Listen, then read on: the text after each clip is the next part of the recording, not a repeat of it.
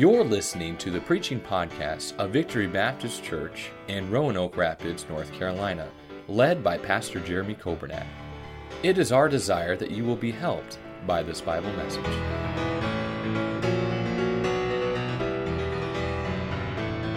Amen. Thank you so much for that. If you have your Bibles, take them to 2 Kings, 2 Kings chapter number 6. And I just like to say before I get started that it's so good to see Brother Nathan and Miss Grace back together again.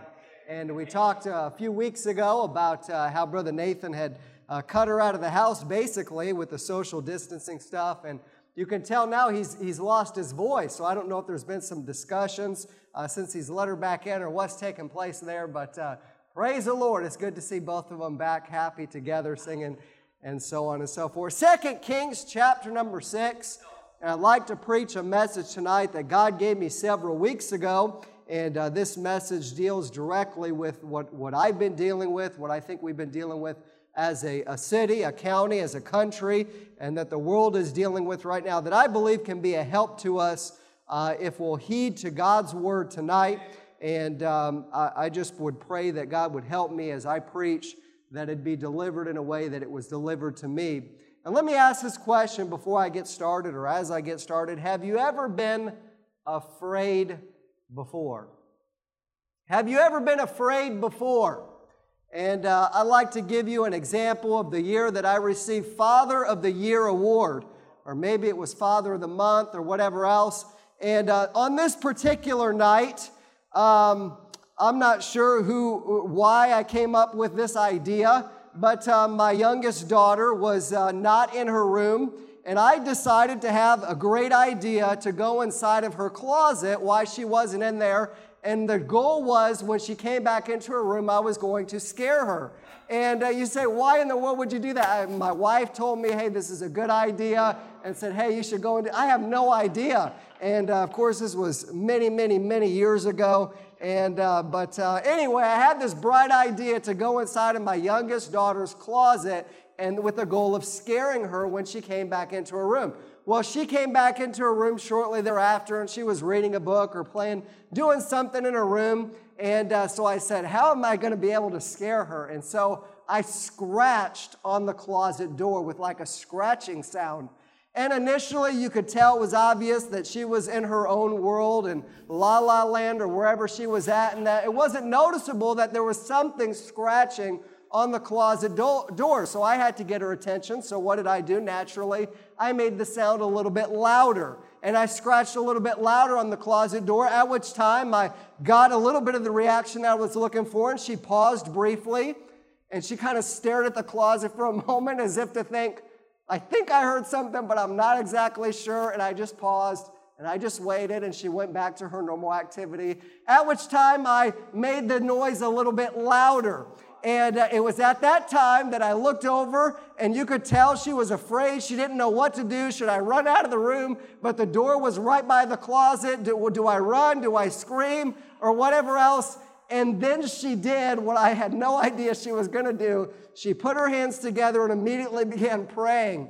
And I remember sitting there thinking, man, this is terrible. How do I get out of this situation? She's there praying, and no doubt because I've been scratching on the door. And so I said, I'm just going to come out and I'm just going to say, Haley, it's just me. You don't have to be afraid. And as soon as I came out and said, hey, and I couldn't even get it out, and I wasn't going to use her name, but it was Haley.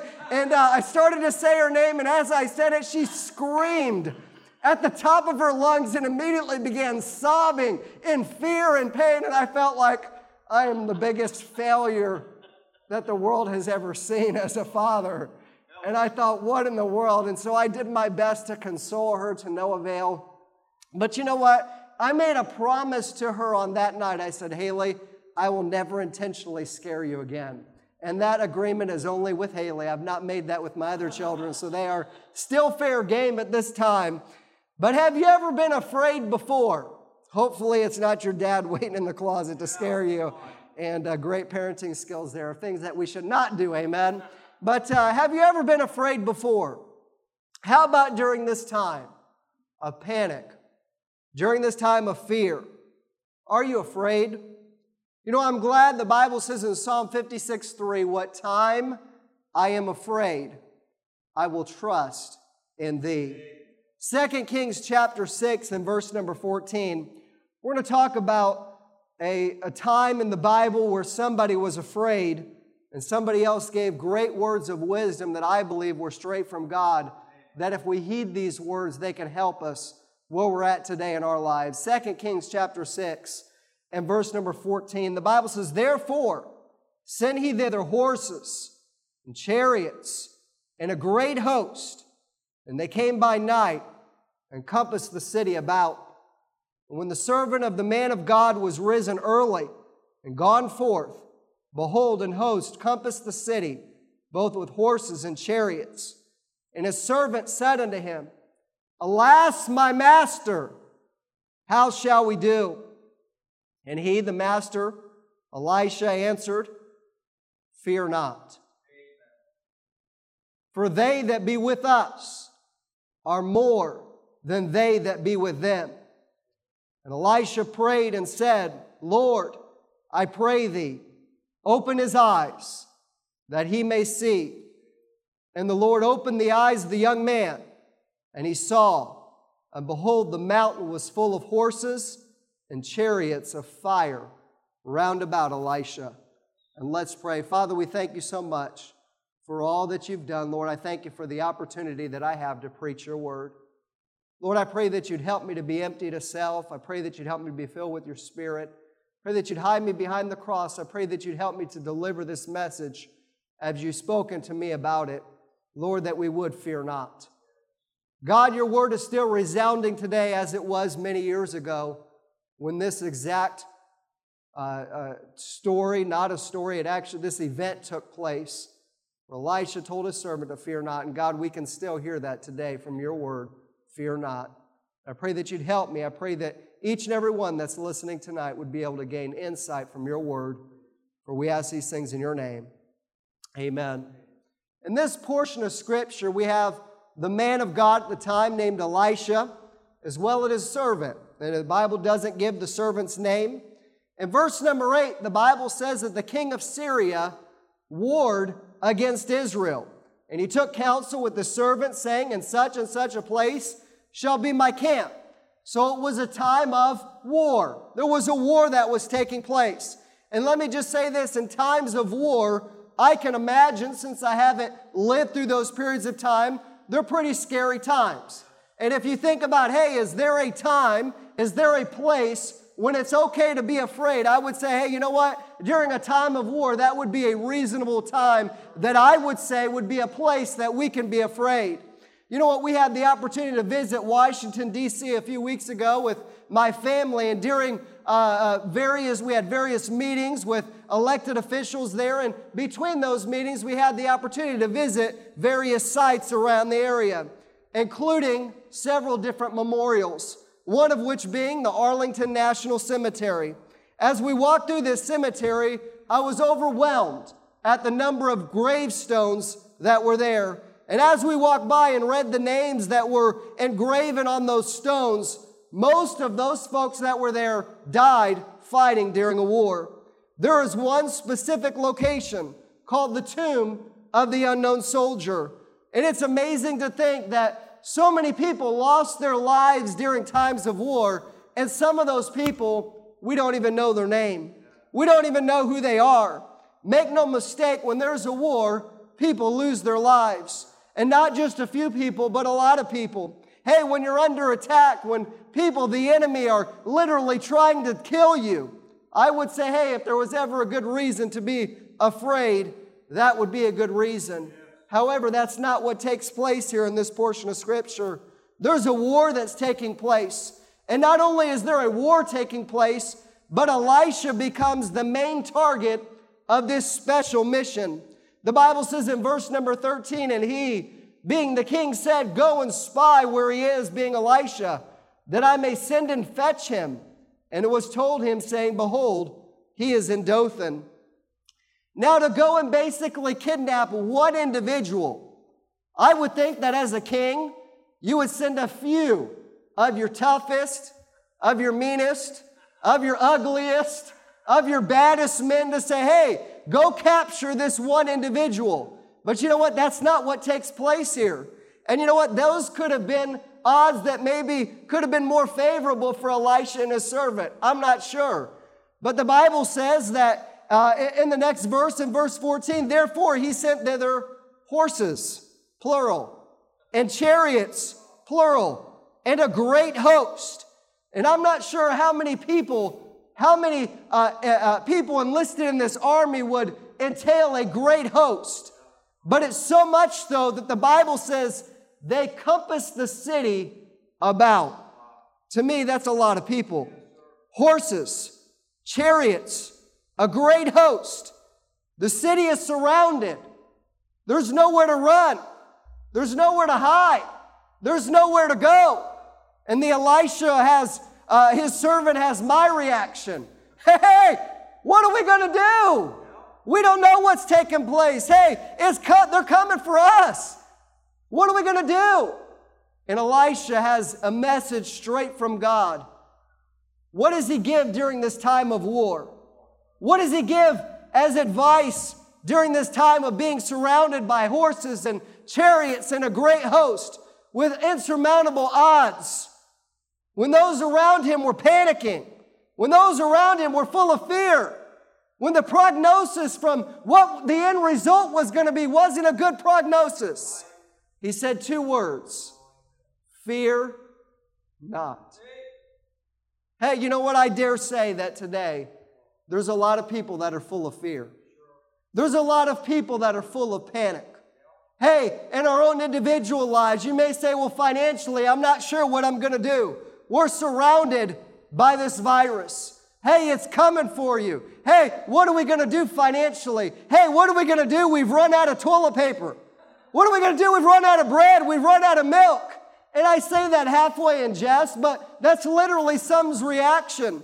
And I don't mean at all to minimize what's taking place because people are literally dying.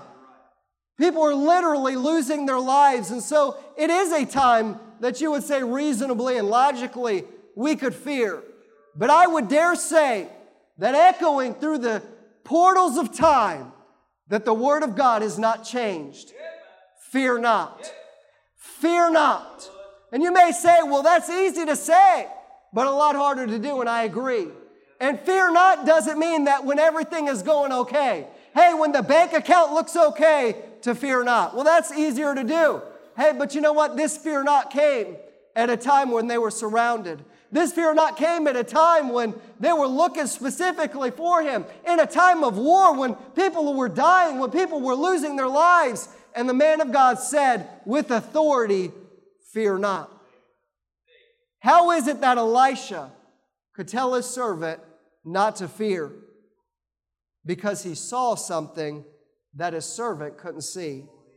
How is it that he could see something that his servant couldn't see?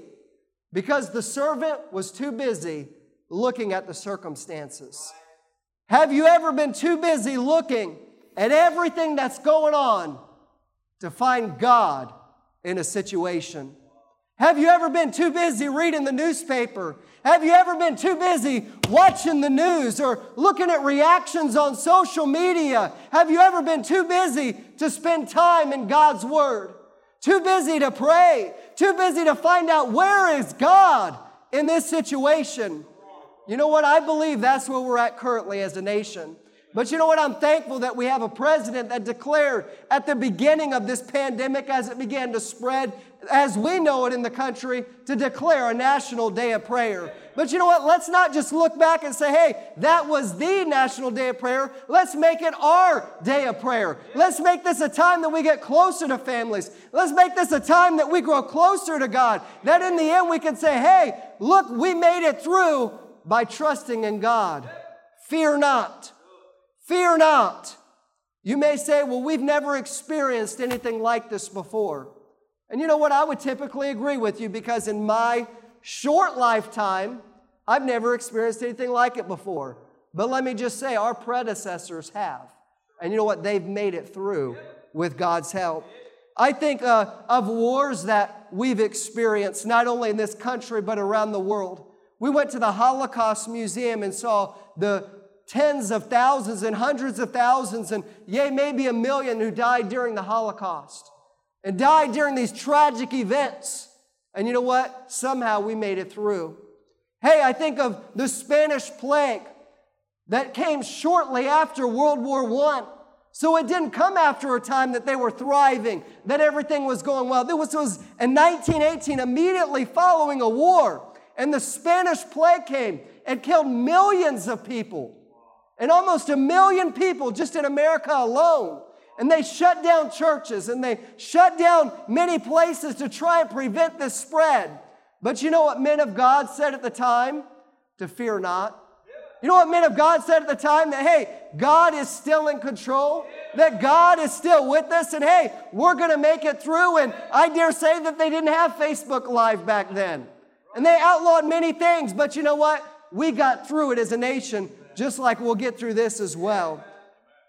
Fear not. So you say, one question how do we overcome fear? One word I have for you tonight, and that word is the word faith. The word faith. You say, well, that's simple. It's simple, but it's hard. The Bible says in Hebrews 11 1, faith is the substance of things hoped for, the evidence of things not seen. Hey, what helped Elisha out during this time of panic? What helped Elisha out during this time of fear when they're surrounded by horses and chariots and a great host? He saw something that his servant didn't see. What did he have? He had faith. Faith is the substance of things hoped for, the evidence of things not seen. He saw something that everybody else didn't see. You know what I dare say during this time of pandemic that's been declared? That you know what? Those who are unsaved, those who don't attend church, those who have never known Christ as their Savior, hey, they need to fear. Because what? Hey, this is the best they're ever going to have it. But you know what? We have something that's even greater. Hey, we have the hope of eternal life. Hey, we don't have a reason to fear. Hey, you can't scare me with hell. Amen. Because I'm going to heaven when I die. Fear not. Fear not. But what does that really mean to have faith?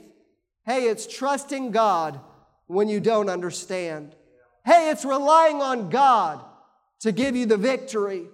In 1 John 4 4, the Bible says, For whatsoever is born of God overcometh the world. And this is the victory that overcometh the world, even our faith.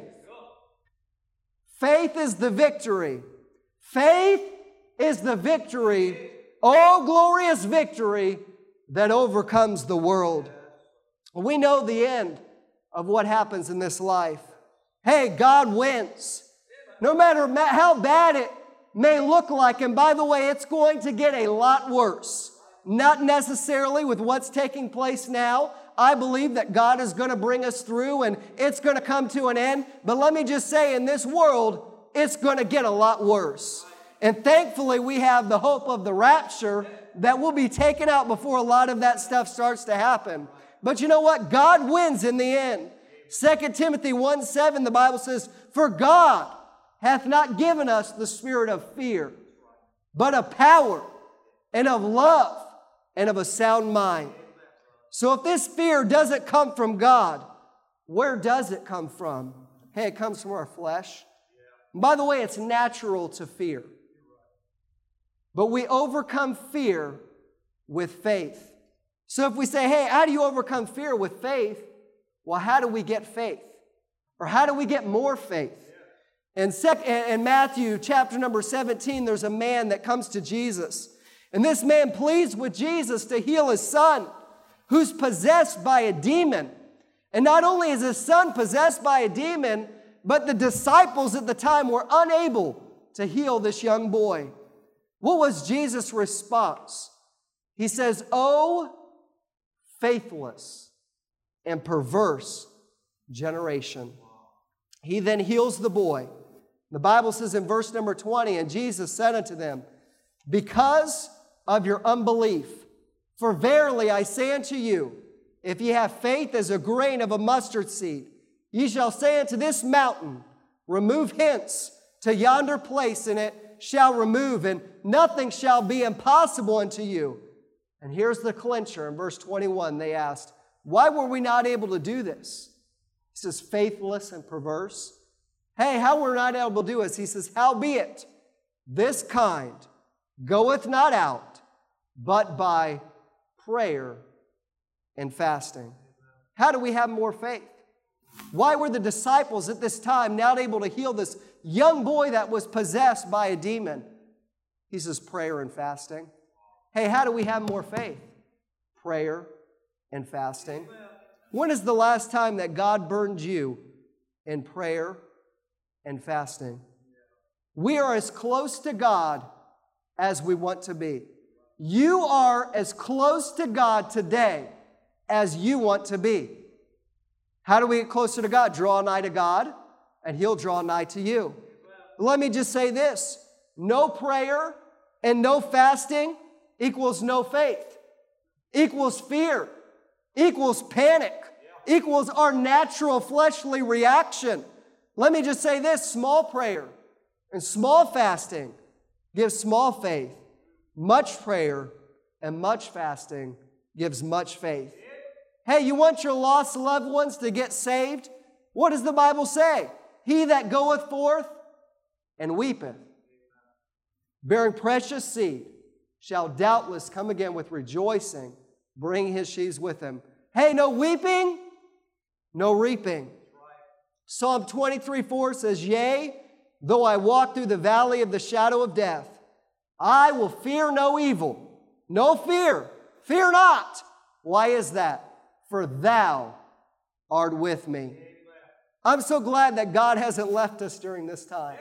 I'm so glad when Jesus rose again, he didn't say, Hey, guess what, guys? It's all up to you from here on out. I'm going to heaven and, I, and I'm going to be in perfect peace. Have a good time. But he says, Hey, I'm not going to leave you comfortless. He's going to leave you with the Holy Spirit. And if we're saved, we have the indwelling of the Holy Spirit. But you know what? How do we gain faith? By prayer and fasting. What does faith do? Hey, you know what? It opens our eyes to see things that we previously didn't see. Seeing isn't believing, but believing is seeing. Do you have faith that God is going to get you through your health problems? Do you have faith that God is going to come through with your financial situation? Do you have faith today that God is able? Faith changes our sight. The Bible says the prayer of faith shall save the sick. But you know what that prayer is? Believing that God is going to do it, even as you're praying.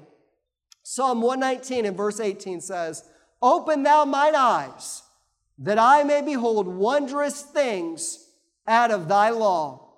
So, how was it during this time of war, during this time of death, during this time of being surrounded by the enemy with nowhere to run and nowhere to hide and nowhere to go and insurmountable odds and things don't look right? And the media is saying it's not going to end right. Fear not. And how do we not have fear?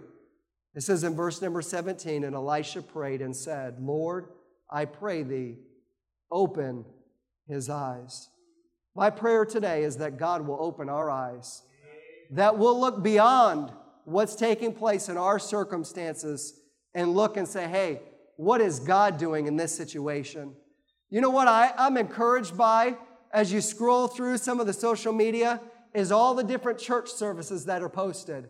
And all the people that maybe didn't even go to church or whatever else have, have the opportunity to watch whatever church that they want and hear the good news and hear the gospel and see people talking about Jesus, see people talking about Christ. You know what I enjoy at this time is making phone calls and seeing how people are doing and checking in and saying, hey, it's good to see you.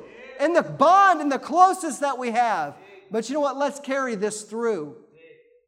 Turn your eyes upon Jesus and the things of this earth what will they do? They'll grow strangely dim. You know what? If we look past this coronavirus, if we look past our financial situation, if we look past our health situation, you know what we can see? Yeah, when we look out with our eyes, we see the mountains are full. Hey, we're, we're surrounded. There's no way out, there's no hope. So let's just throw in the towel. But if we have faith and open our eyes, you know what we see beyond the enemy? Is there's God. There's Jesus standing at the right hand of the throne of God. And he said, Hey, you can get through it. Just place your trust in me. And you know what we realize during this time is that we're not in control. That, hey, we're not as sovereign and we're not as tough and we're not as, as self dependent as we thought that we were. But you know what? We're dependent upon an Almighty Father for guidance and for power and for protection in our lives. You know, Psalm 203 in the Blue Hymn Book, it says this. It says, Near my God to thee, near my God to thee, near to thee, even though it may be a cross that raiseth me, still all my song shall be near my God to thee. You know what? When this pandemic ends, I hope that can be said about me that, hey, it drew me closer to Christ. I hope it's a time that I said, hey, you know what? God increased my faith. Because you know who we have watching? Not only the unsaved, we have our children, we have our grandchildren, we have those in our circle of influence that are watching. And our reaction are we going to have faith to say, hey, fear not? Hey, son, hey, daughter, hey, niece, hey, nephew, hey, grandchild, fear not?